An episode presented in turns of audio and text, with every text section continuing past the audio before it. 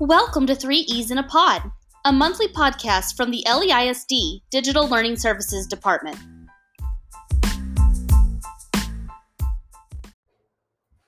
Hello, and welcome to 3 E's in a Pod. I'm Misty. I'm Melissa. And I'm Jeff. Today we are sharing a few LMS tips and how you can equip and empower your students with fact checking websites and tools. In each episode, we want to share with you some reminders and resources for each of the learning management systems we are using in the district. First, I was going to talk about Seesaw. So, all my pre K to second grade teachers, I wanted to take a moment and talk about the Seesaw Pioneer Program. Seesaw Pioneers are users who are beyond the basics and ready to take the next step to learn and connect within a supportive professional learning network.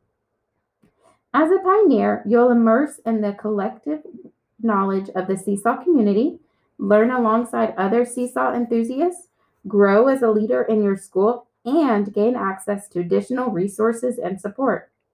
The Seesaw Pioneer Program is a completely free opportunity available to any educator using Seesaw. To become a Seesaw Pioneer, go to web.seesaw.me forward slash pioneer program. For Google Classroom, I wanted to remind you of two features that can really make Classroom a tool that encourages student ownership in their learning, and two features that can save you some time. First, have you made a rubric in Google Classroom yet? When creating an assignment, you can create a rubric by clicking on the plus rubric button to go with it. Once students submit their work, you can provide feedback to them through the rubric.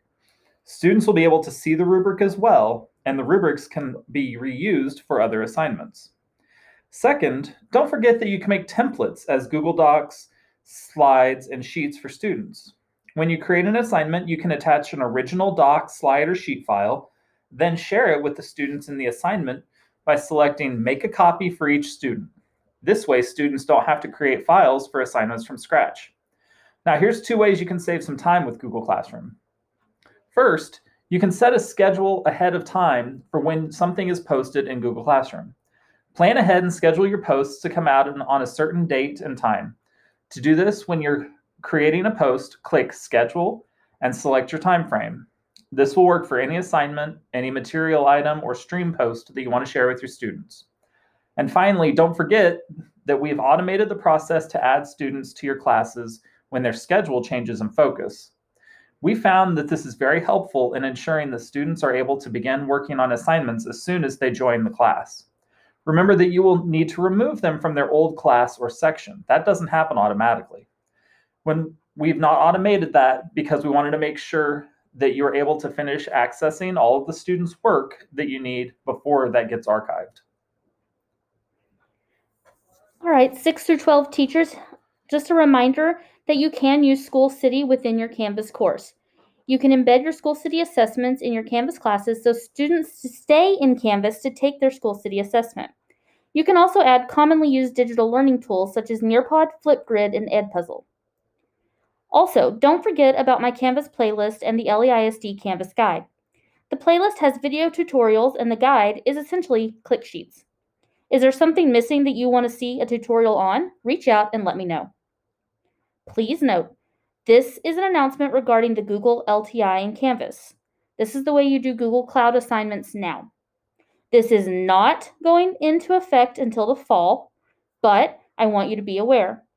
Canvas has a new Google Canvas integration, and we do not currently have this turned on as I did not want to confuse people. However, I will be turning the new integration on after spring break.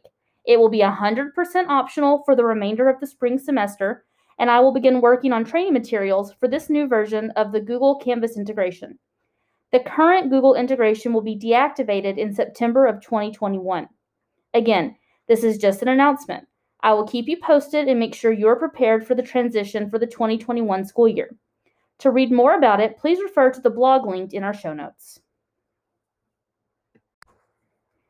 The original goal of 3 E's in a Pod was to be a monthly podcast that teachers found helpful. We tried to make this a monthly podcast, but you may have noticed this year it's more of an, an occasional podcast. We would love to hear from you about what you want to hear from us. In our next few Smores, we'll be, we will be linking in a survey, and we truly hope you'll take a few minutes to fill it out for us. So, in this episode, we are sharing several fact checking websites that you can share with your students to equip and empower them to navigate the flood of information that is readily available on the internet. One of the biggest challenges facing educators as they head back to campus in the new normal of remote learning environments is trying to make sure that students are using research sources that are safe and unbiased. These fact checking sites for students and other online resources, in alphabetical order, specialize in debunking claims and providing objective, researched analysis. AllSides, an unbiased site featuring news topics from around the world that includes a media biased comparison chart that shows where the major news providers fall on a given issue. The Deceptive Detective, an infographic from Common Sense Media that helps students become an online detective and decipher between fact and fiction. Factcheck.org, a nice site for fact checking political news, especially those in which both parties are speaking at the same venue. Hoax Slayer debunks hoaxes regarding email, social media, and internet security and alerts students to the most recent scams. NAMLE, these are the initials N A M L E, the National Association for Media Literacy Education. This is a great site to find, analyze, and evaluate all forms of communication. NPR Fact Check. Students can find unbiased information regarding world news, including footnotes to address when news is skewed. PolitiFact, my favorite site for checking facts regarding political news that uses a very fun truth-o-meter. Snopes, one of the most popular sites on the web to find evidence based news that is cited so students can do their own research as well. And one last thing remember to reach out to your school librarian when you're working with your students on topics of information literacy, like this. They would be a great partner who can help you incorporate these resources and more into a learning activity for your students.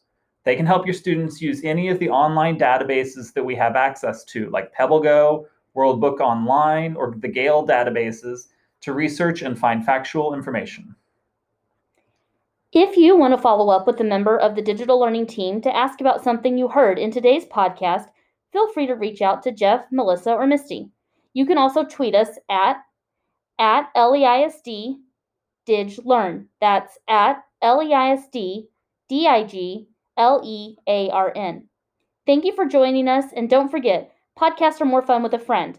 Tell someone you can find our podcast on Apple Podcasts, Google Podcasts, Spotify, and more. And please take care.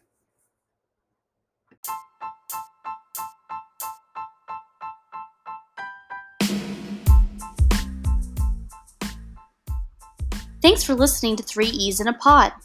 We hope you'll tune in to our next episode. You can find 3 E's in a Pod wherever podcasts are heard.